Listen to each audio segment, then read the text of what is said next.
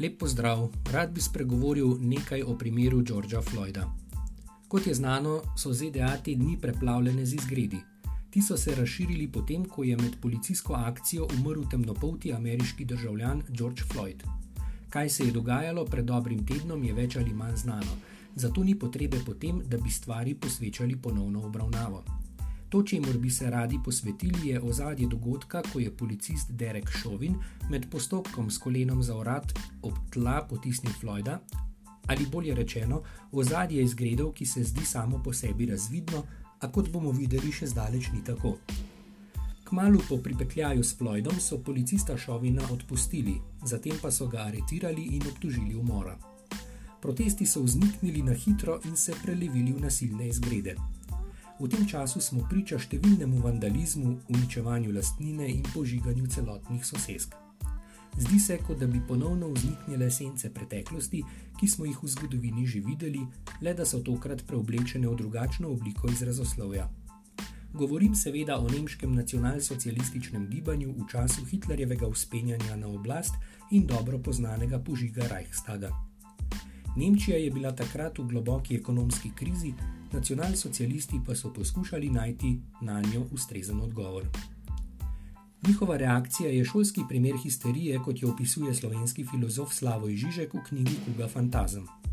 Histerija se kaže kot rezultat fantazme, ki na neki točki ustvarja ideale in tako konstituira željo po teh idealih. Toda subjekt je nekako nesposoben doseči te ideale, zato potrebuje izgovor za svoj neuspeh. Žižek pravi, da je to narava vsakega totalitarizma. Če je katerikoli totalitarizem želel doseči svoje ideale, se je moral zateči k drugi fantazmi, v kateri je našel izgovor za svoj lasten neuspeh. Zanesljivost druge fantazme je bila garant, da je obstala prva fantazma in tako za obstoj režima samega.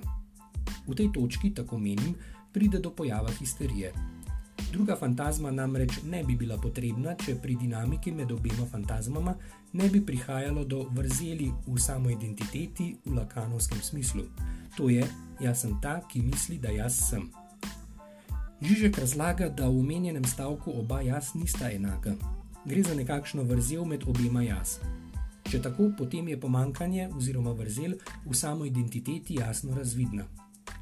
Torej, če želimo resnično vzpostaviti močno identiteto, ali bolje rečeno, če želimo prikriti, da obstaja vrzel v naši identiteti, potrebujemo novo fantazmo, ki bo nosilka krivde za naše probleme. V primeru nacionalsocializma so to drugo fantazmo predstavljali ljudje. Ali ni to okvir, v katerem moramo brati znameniti govor o sanjah Martina Luthera Kinga, v katerem je konstituiral ideale, ki jih temnopolti vse do danes nikakor niso bili sposobni doseči? Menim, da primer Georgea Floyda kaže na tanko to sliko. Odgovor na njegovo smrt je odgovor histerije, ki jo najdemo v vseh nekdanjih totalitarnih režimih. George Floyd predstavlja nesposobnost temnopoltih, da bi dosegli fantazmatske ideale Martina Luthera Kinga, medtem ko Derek Chauvin predstavlja drugo fantazmo v obliki belopoltih, ki so krivi za temnopolti neuspeh. Tako izgredi pod sloganom Črna življenja so pomembna, niso nič drugega kot rasistično izrazje vrzeli v identiteti temnopoltih, kar rezultira, kot je navada vseh totalitarnih režimov, v popolni ignoranci do znanstvenih dejstev. V tem primeru ignoranca do uradnega poročila z obdukcije, ki pravi, da Floyd ni umrl zaradi zadušitve ali zadavitve, ki bi jo povzročil policist Šovin, temveč je njegova smrt posledica spremljevalnih zdravstvenih okoliščin, ki jim je bil Floyd podvržen. Poročilo ni izključilo niti možnosti predoziranja z drogo. Torej, nikakršnega umora ni bilo, temveč je šlo za nesrečo, kot v dveh primerih v Sloveniji v zadnjih letih, naprimer 2018 in 2020, ko sta dva človeka umrla med policijskim postopkom. Seveda moramo tu omeniti tudi neuradno poročilo z obdukcije, ki je bila narejena naknadno in naj bi bila neodvisna, ki pa je dala povsem drugačne rezultate od uradne preiskave kar je povzročilo, da se je dogodek, ki je sprva izgledal kot tragedija, prelevil v komedijo, ki je ni moč jemati preveč resno. V Sloveniji poznamo rek delati iz muhe slona, kar pomeni ekstremno pretiravanje. Znano je, da po vsem svetu policija oklepa ljudi in jih zadržuje na podoben način kot Floyda. To se dogaja dnevno. Nekateri v teh postopkih tudi izgubijo življenje. Kar se dogaja te dni v ZDA, je nasilje črnskega rasizma pod sloganom Črna življenja so pomembna. George Floyd torej ni prava žrtev vsega dogajanja, temveč je prava žrtev tega črnskega rasizma, ki se je rodil z Martinom Lutherom Kingom, dotični policist, ki v zaporu čaka na sodni postopek za umor.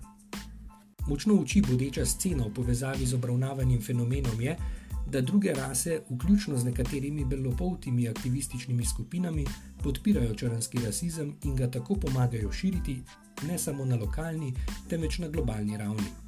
In to skladno z Gebelsovo metodo okriviti druge za to, česar si sam kriv. Ko že omenjamo Gebelsa, ta je nekoč dejal, da kdor osvoji ulico, osvoji državo. ZDA se soočajo z usponom črnskega nacističnega gibanja. Temeljno vprašanje v tem trenutku je, kaj bo storil predsednik Donald Trump, da bi preprečil, da bi to črnsko nacistično gibanje osvojilo ulico.